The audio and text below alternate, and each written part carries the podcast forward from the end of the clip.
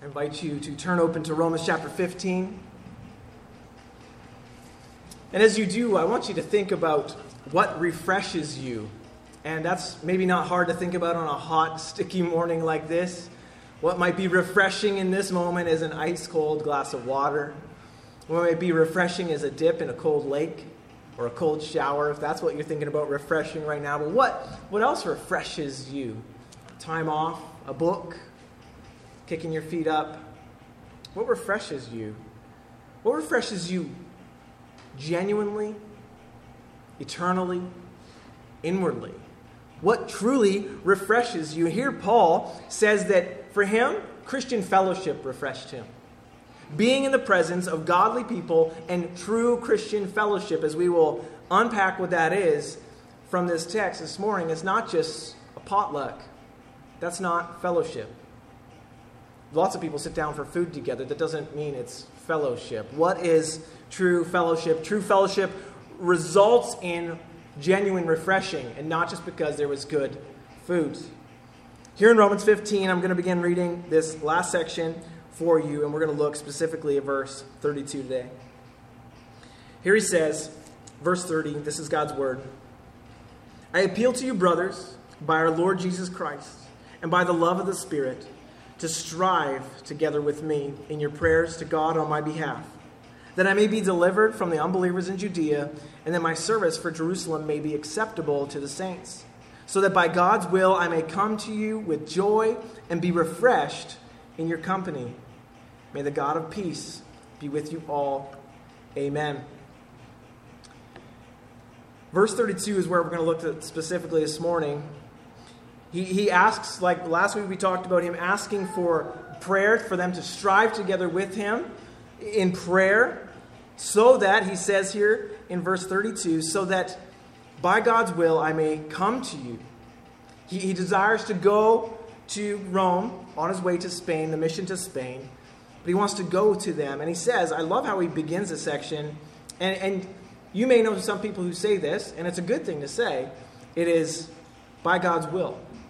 You know, if the Lord wills, like, oh, I'll see you tomorrow, God willing. Right? It just means if God allows it, if this is God's way, if this is God's greatest desire, if this is going to glorify God most, this is what I am asking God to happen. But whatever God's will is, it's almost like Jesus' prayer in the garden not my will, but your will. It's the same thing here. It's the same thing that godly people have said for centuries if the Lord wills. So Paul says, Pray for me so that by God's will, if it be God's will, I may be able to finally come to you and do it with joy. I may come to you with joy, not because I'm burdened or not because I feel obligated or not because someone asked me to, but with joy. And other translations say, with rejoicing I may come to you. And we know, as I've discussed in the past, as we've read through this letter, Paul has longed to be with this group of Christians he's never met. He longs to be with them, and he's done so for a long time. And so he says, It'll be great rejoicing if I finally, finally get to come to you. But Paul, as we know, has been on his missionary journeys to go to different regions that have never even heard of Christ. And so there's not even a, a Christian presence. There's not a church established. Paul's going on frontier missions again and again and again, and oftentimes feeling so alone in it. He feels support from the churches at a distance, but you imagine just going into an unknown place and unknown people, being all by herself. And but God is so gracious to Paul and encouraging him and allowing the ministry to, to flourish. But here he says, I'm going to be rejoicing if I get to come with you. But he also says it's not just about joy, and it's not just about my joy, my because we know joy is not circumstantial, right? Biblical joy is not based on, all right, everything got sorted out. Your finances got fixed, your marriage got fixed, now you can have joy. Your health is better, now you can have joy. That's not biblical joy. Biblical joy is a deep seated contentment because who you are in Christ. And out of that comes happiness, but sometimes you're not happy, but you can still have deep seated contentment and joy in Christ.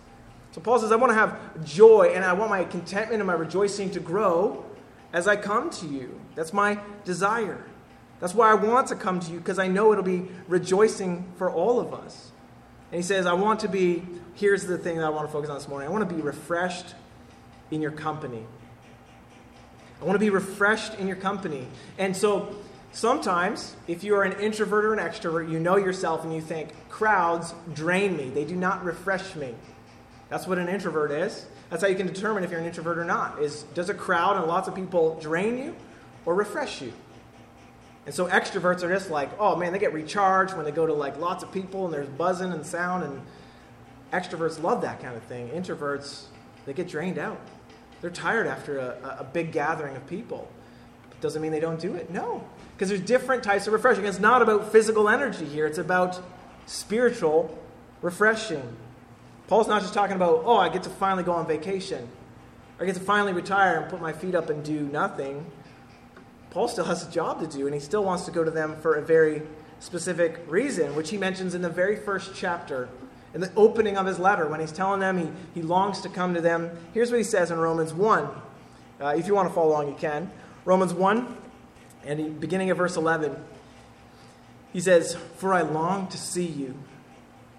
I long to see you, that I may impart to you some spiritual gift to strengthen you. But here's the thing he says it's not just about me giving to you some strength. But he goes on to explain what this strengthening is. He says, That is, that we may be mutually encouraged. But is it just like, hey, Paul, um, thanks for your report. We're going to encourage you. We're going to say that you've done a good job? That's what the encouragement Paul's looking for? No, he specifies. I want to be mutually encouraged by each other's faith, both yours and mine. It's about their faith. He wants to hear more. He's already heard, and that's what I love about Paul when he writes these churches. He's like, I've heard about your faith. So he wants to be in their presence and see their faith active and see their faith lived out and see how they, as a church, are encouraging and, and, and exhorting one another in the faith. And he knows that that's encouraging. So he says, I want to be encouraged there. You by my faith and, and how I've trusted God, and me how you've trusted God. This isn't just about some pat on the back encouragement, you telling me I've done a good job. This is about me seeing your faith in action and you seeing my faith in action, and we all celebrating what God has done. That's what he says I want. I want to be mutually encouraged by each other's faith, both yours and mine. He's not saying, well, I'm just some super apostle, and you are going to be encouraged by me. Let me just come through town and give a little speech, and you're going to be just roaring. That's not what he's saying. He says, like, you, you unknown, piddly little Christians, you Christians who bicker back and forth, you Roman church, you got faith that I'm going to be encouraged by. No matter where I've been, no matter what I've seen, Paul has seen literally thousands of people come to faith. He's seen churches planted all over Asia Minor. He's seen the, the roughest of the rough come to be the most gentle when he looks in the mirror. And yet, he wants to be encouraged by these unknown believers, and he says, They will encourage my faith. They will, because I will see their faith. I will see them trusting in God, and that will refresh me. But imagine if he goes and they just want to have a, a potluck and they all just want to talk about the weather, talk about how the donkey ride was, or, you know, what's it like in, in Corinth. That's all they want to talk about. Oh, what did you see in Corinth? Tell me about the, all your travels. Is he going to be encouraged in the faith? Of course not. You don't get built up in the faith when you just talk about fluff. When you just talk about the things of this world that are going to pass away, the things where uh, moth destroy and rust destroys, those things, those things will not encourage your faith. So that's the thing. Sometimes that happens in our church communities, right? Where we expect to go and to be filled up, to be encouraged, but we get fluff from all the other people. We go to a, a church potluck and you get fluff, and you walk away. It's like, okay, yeah, that was nice, and you know we had a nice chat, but your faith is not strengthened. Your faith is not refreshed. You may be just as spiritually depleted walking away from that conversation as when you went in. If that's the case, it's not fellowship and it's not a healthy church. And that happens all the time. It happens here, it happens all over the world where people, unfortunately, we're just trained to think shallowly, right? Tell me about your car, tell me about your kids. Those things are great and good relationship building blocks. But they are not the final goal of a church fellowship, of a church conversation. The goal, as Paul says, I want to go to Rome so that I may be refreshed in your company. He's not being refreshed by them showing off their house or talking about the weather they've experienced. He wants, he says, to go so that they can be mutually encouraged by each other's faith, yours and mine. And then he carries on in chapter 1. He says, I don't want you to be unaware, brothers, that I've often intended to come to you, but have thus far been prevented. And I want to come, he says, in order that I may reap some harvest among you, as well as among the rest of the Gentiles. And then he carries on in verse 16. He says, So I am eager to preach the gospel to you who are at Rome. I love that in verse 16. I want to come and be encouraged by your faith I'm going to preach the gospel to you. Oftentimes, we think the gospel is the entryway to the Christian life. And once you have preached the gospel to someone and they've accepted the gospel and they, they embrace Jesus Christ, then you don't got to preach the gospel to them anymore. You just go on talking about whatever. Paul says, no. In order for me to, to encourage you and you to encourage me, I'm going to preach the gospel. I'm so eager to preach the gospel to you, Christians in Rome. He was eager to preach the gospel because he knew the gospel and the gospel preached was the building block of faith. Right? What does Romans 10 say? So faith comes through hearing, and hearing the word of Christ. It's about hearing the gospel. That's where our faith is fueled up. And so he says, I want my faith to be encouraged. I want your faith to be encouraged. What's the way we do that? By preaching the gospel to one another. By celebrating the gospel we have believed with one another. By not thinking that we're beyond the gospel. We are in need of the gospel every single day. We need to remind ourselves of the gospel that we are forgiven not because we got it right, that we are in God's family not because we made some sort of life change ourselves. We are in God's family and we are forgiven because of Christ. We need that reminder every day, and boy, does that encourage faith. Rather than legalism. Because if you just preach, all right, Jesus to enter in. Now you keep it up, and I'm going to encourage your faith, and you keep up these 25 things. And how you been doing on your 25 things? Well, what if I flopped on all 25 things I was supposed to do? What if all my spiritual disciplines have depleted? Do I have no faith? Not at all. And the faith is built by the gospel and the preaching of Jesus. You didn't need those spiritual disciplines for Jesus to love you, by the way. You needed empty hands and a humble heart. You needed confession and repentance of your own sin and your own ability to trust in yourself. You need Christ. And you need that day in and day out. And so he says, if you want your faith to be built up and encouraged, preach the gospel. That's why he said, I am eager to come to you that we may be encouraged. So Paul's expecting them to preach the gospel to him as well. He says, I want my faith built up. And the only way my faith is going to be built up is if you preach the gospel to me. If you preach the gospel. You tell me what I need to hear. That I don't just need to clean up my act or stop talking that way or stop being so angry. I need to hear that Christ loves me regardless and that Christ is at work in me and that I need to trust Him for that. That I need to walk with Him. That I need to come under His word and be refreshed. This, what Paul is seeking here, back to chapter 15, where he says, I may come with joy and be refreshed in your company. That's why I want you to pray that I can come, so that I might be refreshed. This should be a part of every usual church gathering, or, or, or God's people in general. They should be a place of refreshing, and oftentimes they're a place not of refreshing. Oftentimes people walk away from the church feeling battered, beat down, judged. Why is that?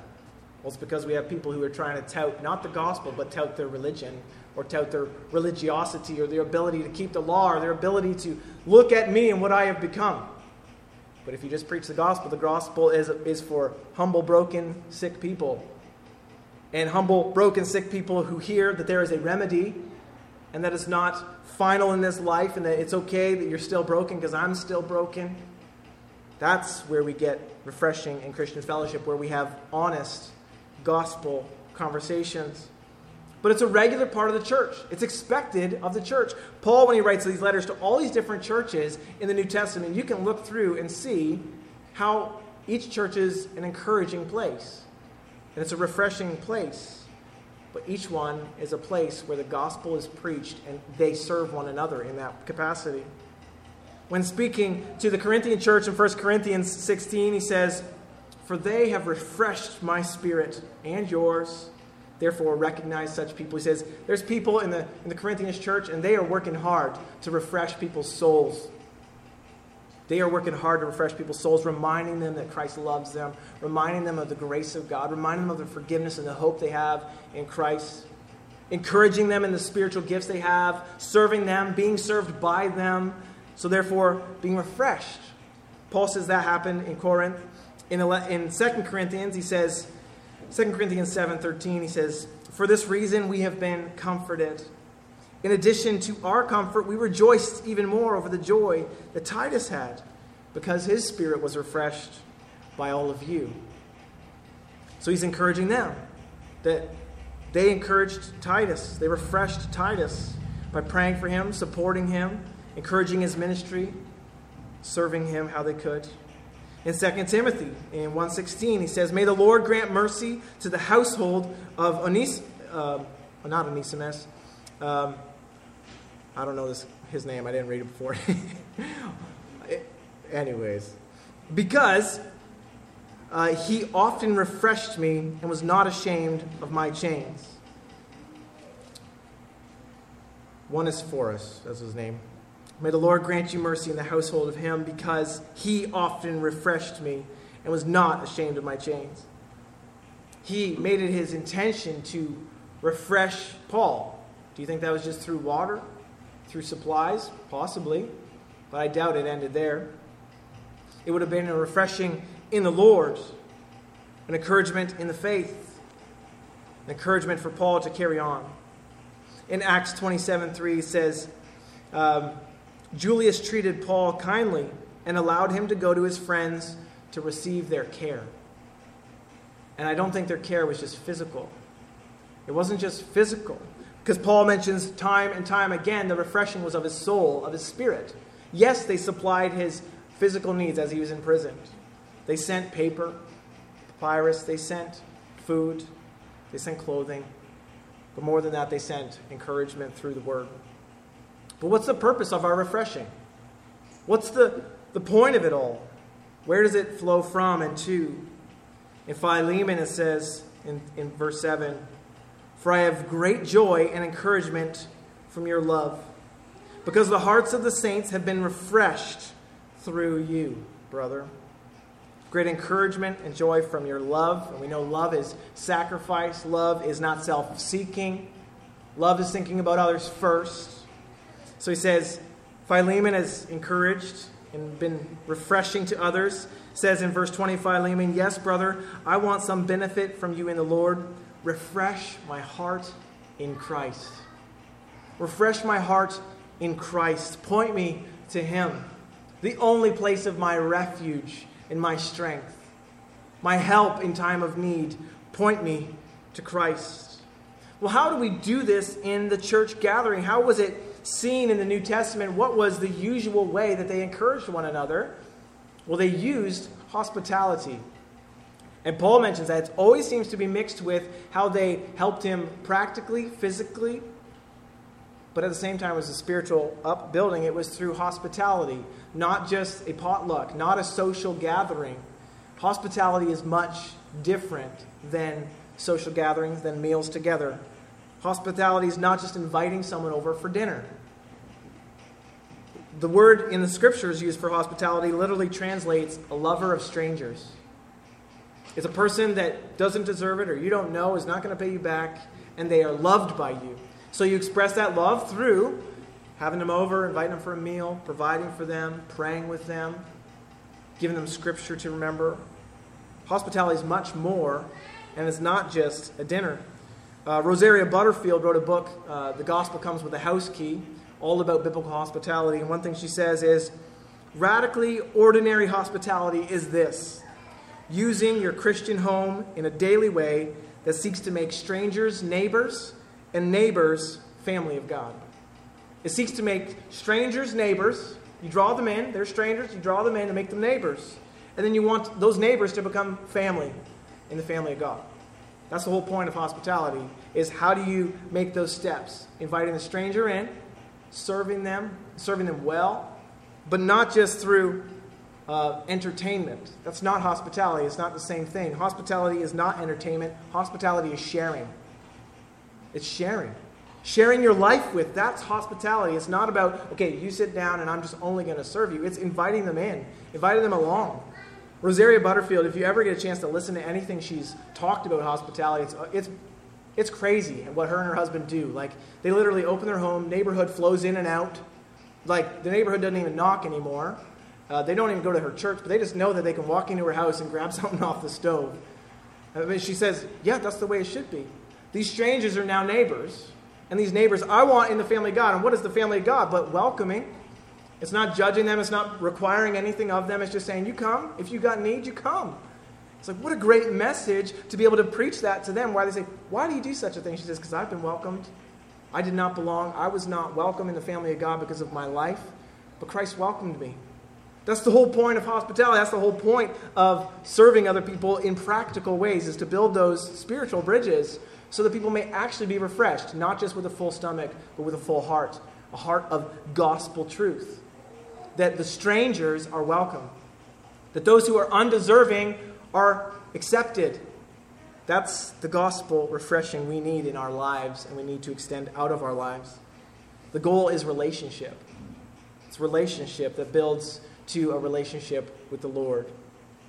So, why would we do it? Why do we sacrifice of ourselves? Why do we give of ourselves in order to refresh the spirits of other people? Because that's the whole point of discipling. You know, uh, when Jesus gave his disciples the Great Commission, including us, it was to go and make more disciples. It's to disciple people, to teach them, to encourage them in the faith.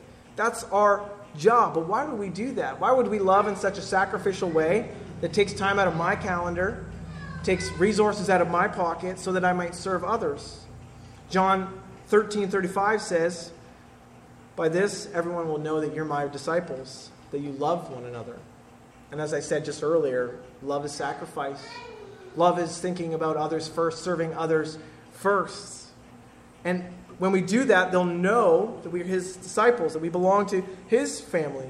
In Galatians 6, verses 1 and 2, he says, uh, brothers and sisters, if someone is overtaken by any wrongdoing, you who are spiritual, restore that person with a gentle spirit, watching out for yourselves so that you're not tempted, carrying one another's burdens. In this way, you will fulfill the law of Christ. Carry one another's burdens. That's also how we can refresh one another in the church. But here's the thing if you don't know one another's burdens, how are you to carry them? In order to know another person's burdens, they ought to be humble, be able to trust you, be willing to share and put themselves on the line. It is, it is hard.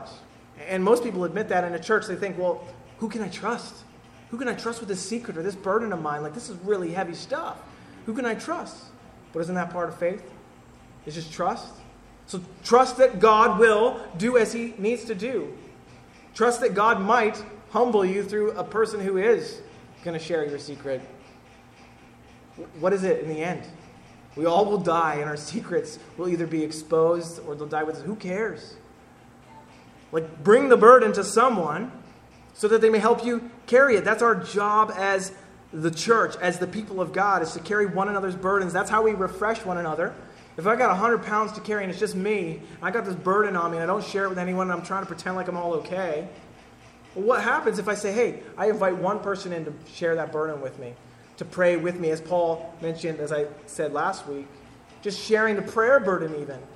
That's only 50 pounds I have to weigh now, and the other person gets to carry 50 pounds.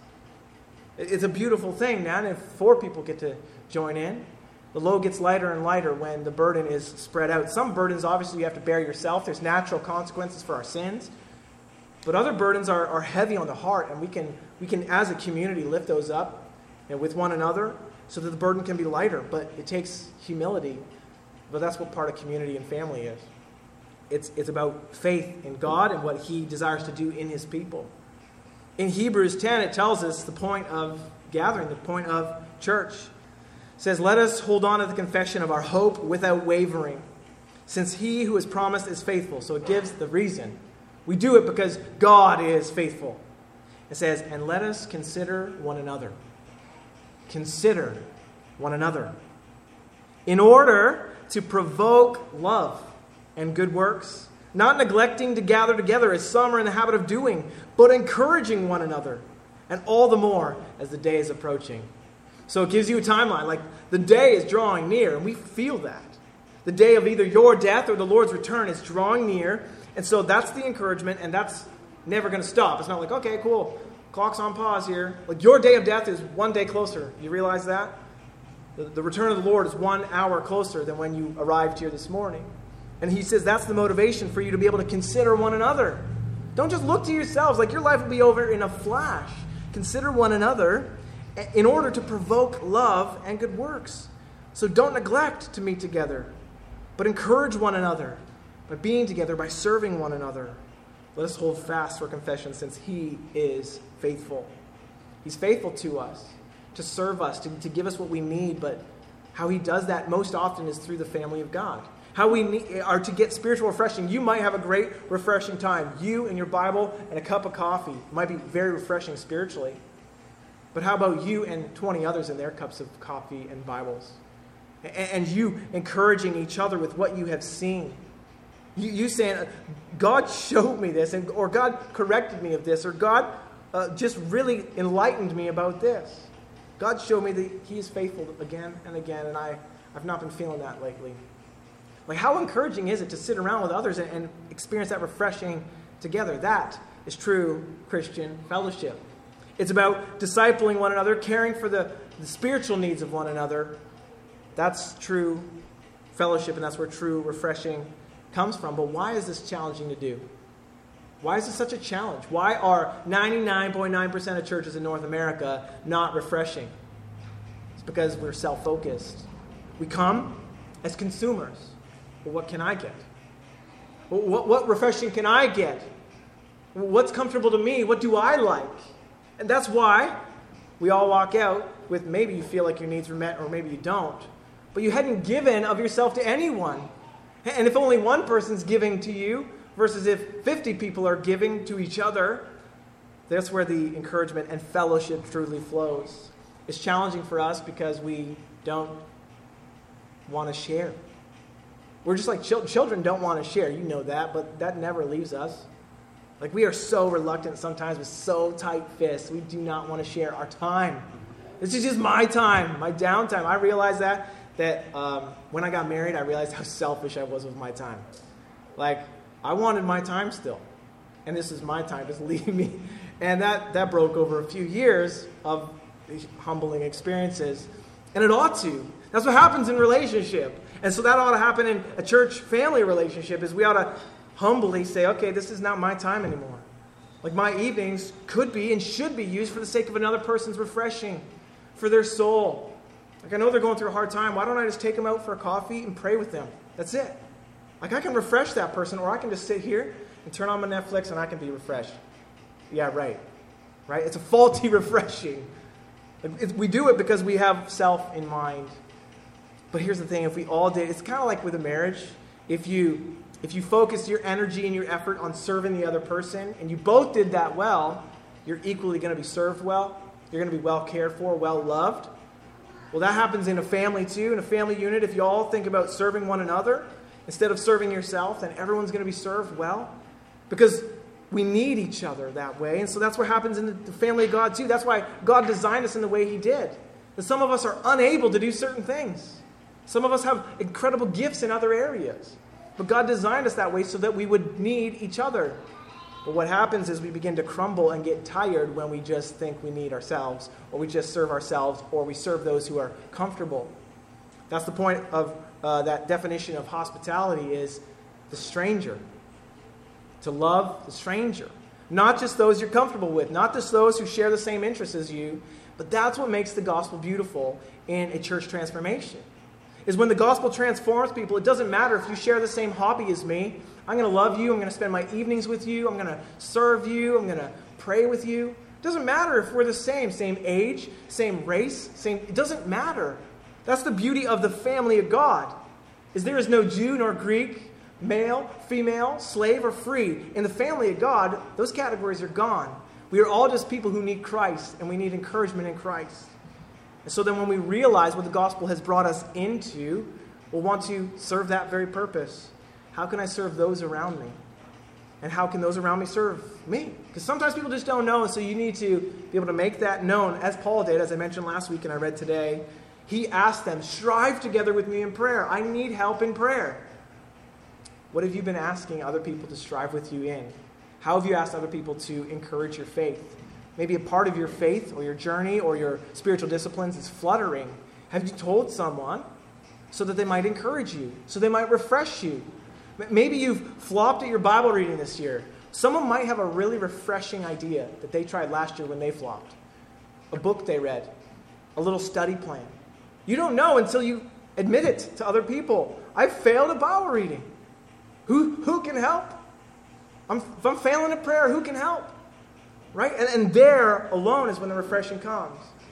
It's not until you admit that you have symptoms that you're sick that you go to the doctor and get a cure. So, what have you admitted lately to others?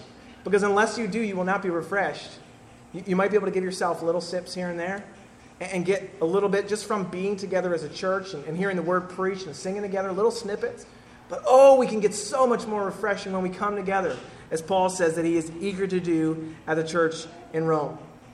We put this into practice by reading books together and chat, talking about them, by, by having prayer lists that we share, by doing the same Bible reading plan, by, by praying for certain people, by asking for prayer for a friend who's not a believer. This is how we refresh one another in the faith. We do it by praying, we do it by preparing, we do it by pursuing. We pray that we would have refreshing and that we would refresh other people.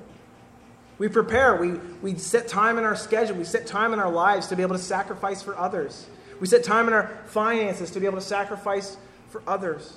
And we pursue. We pray, we prepare, and we pursue. We pursue other people. We pursue serving others. We pursue relationship. And we do it. That pursuit is not just, how can I help you? But we take the example from Paul who says, let's just be mutually encouraged here. I need you to preach the gospel to me. My, I'm struggling in this area. It's a mutual encouragement. It's never a, I'm up here and you're down there. And that's the beauty of the family of God. We're all at different walks. But yet, God says, you can all serve one another. If you've been a Christian for an hour, you can serve a believer who's been one for 60 years. We can serve one another. We can encourage one another only if we reach out in, in humility, but also in genuine sacrifice so that we might love one another. It's a great joy to be refreshed by the family of God. And Paul longs for it. He knows that'll come when he goes through Rome. He cannot wait. He mentions it time and time again. I've longed to come to you to be encouraged. And here he says, to be refreshed in your company. May this be God's will. He's just begging that God would allow this to happen, that this would be most glorifying to God. May that be our desire too. That as we come together as a church family, as we uh, represent God in our very neighborhoods, that we would have um, not just be refreshed, but that we would be refreshing to others. That we would be the ones who preach the gospel to one another. That we would live out the life of sacrifice that Christ has as well. That we might be those who not only are refreshed and therefore fueled up to serve, but that we are refreshing others. We are pursuing and seeking opportunities to refresh other people, not just with a glass of cold water, but their souls. Have you refreshed someone's soul lately? And maybe you're on the other end where you're like, man, I got nothing to give because I am depleted. I need refreshing. Isn't it so? We all do. We are all depleted day in and day out, physically, emotionally, mentally, spiritually. So then who's going to be the first one to say, all right, with God's help, I'm going to take this step? I want to refresh other people even if I'm empty. I want to do it. Because the, the point of that is you honestly, as Paul mentioned, you get mutually encouraged. You get mutually encouraged. You will get filled up, built up when you say, hey, let's just read a book together. Let's chat about this book. Let, us pray for this person together. Let's meet one time a month and pray. Can we do that? And there comes the mutual filling up where you thought, oh man, it's going to be so exhausting to pour myself out to refreshing other people. You don't realize in the end that you will be refreshed. So that's where it comes, is through us sacrificing. It's exactly walking the gospel path, admitting that we have nothing to bring, clinging to God for help and saying, God, this is all you. It's the same path to refreshing as it was to repentance and belief in the gospel. It's all through Him and for His glory. So let's be those who pursue this, pray for this, and prepare for this. Let me pray. Oh God, we are so thankful that you are a God who is unlimited in the power that you have, and in the wisdom that you have, and in the resources that you have. The grace that you bestow upon us is measureless. And we need it, God. We need it because we are uh, desperate in our souls for refreshing. We need it because we sin every day and that discourages us. It makes us feel guilty and condemned. We need the gospel. And sometimes we are so deaf to our own voice, we can't believe ourselves because we know we can't be trusted. Help us as the people of God to encourage one another and so be a refreshment to others so that even as Paul longed for refreshment in this Roman church, that people might long for spiritual refreshment here among us. That we would be people who are so refreshed and refreshing to one another that those who are, are depleted may come and they might find rest, not because we ourselves are anything special, but because you, O oh God, are at work in us and through us to sacrifice and to serve one another, to encourage one another's faith with the gospel. Thank you for the time that you gave us this morning to be together. Pray that we would have encouraged one another, and we do so even as we leave this place. We pray that for your honor and glory. In Christ's name, amen.